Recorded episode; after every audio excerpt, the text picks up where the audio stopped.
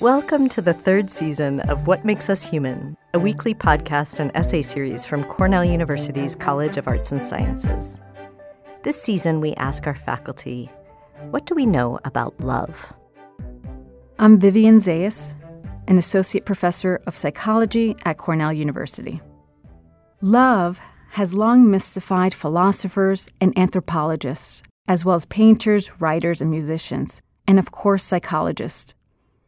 Although some may think that love can't be scientifically studied, there is considerable research investigating the behavioral, psychological, and neural components of love, and its counterpart, the loss of love. From a psychological perspective, we know that love is primal. Human infants cannot take care of themselves. To ensure survival, infants are born with a psychobiological system that readies them to form emotional ties to those who can protect them. Love is the glue that binds infants and caregivers. It's also the glue that binds two adult partners to one another. We might think that the love between an infant and a parent is quite different from the love between two partners. Of course, in many ways it is. But although love takes various forms, the Greeks identified seven forms of love, they share important commonalities. Research using functional magnetic resonance imaging, fMRI, has identified the neural basis of maternal and romantic love. In one study, individuals who viewed a photograph of a loved one showed activation of brain regions involved in the processing of rewards. These are the same regions activated when we eat a delicious meal and feel pleasure. But love is associated with more than just positive feelings. Interactions with loved ones or merely thinking about them activate neural regions rich in oxytocin and vasopressin receptors.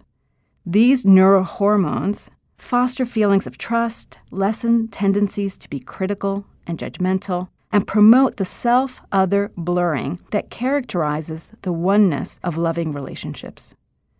Interactions with loved ones also release hormones called endogenous opioids. These hormones decrease sensitivity to pain and make us less reactive to stressful events. Because of these hormones, the psychological and physiological effects triggered by our loved ones accumulate over time and enhance our mental and physical well being, and even promote longevity. But as many songwriters have lamented, love can hurt too. The inherited psychobiological system is a double edged sword. Our basic need for strong emotional ties means that our loved ones are the most rewarding aspects of our lives but losing them, or even the mere thought of losing them, is one of the most painful. 75% of people list the loss of a close relationship through a breakup or death as the most negative event of their lives. Infants show separation distress when a caregiver departs, even briefly. But even for adults, short term separations from romantic partners, such as when one goes traveling, can lead to signs of distress, as reflected by dysregulation of mood and physiology. In fMRI studies, viewing rejection related images, reliving a romantic rejection, or viewing a photograph of a lost love led to activation in brain regions involved in threat processing.